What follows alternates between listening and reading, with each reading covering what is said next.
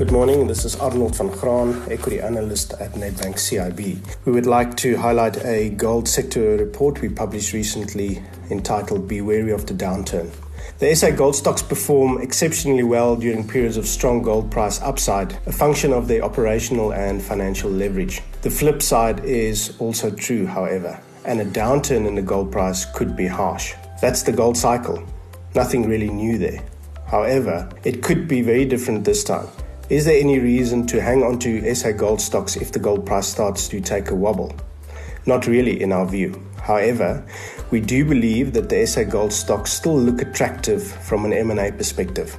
They continue to trade at large valuation discounts relative to the international peers, and the valuations are not reflective of the underlying asset quality and operational performance of these companies relative to their international peers.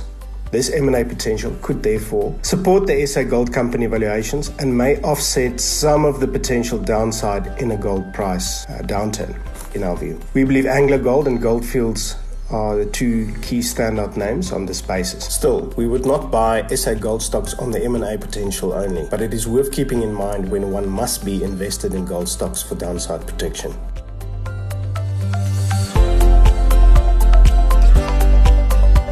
Nedbank Global Markets bring you the latest updates from our team of experts.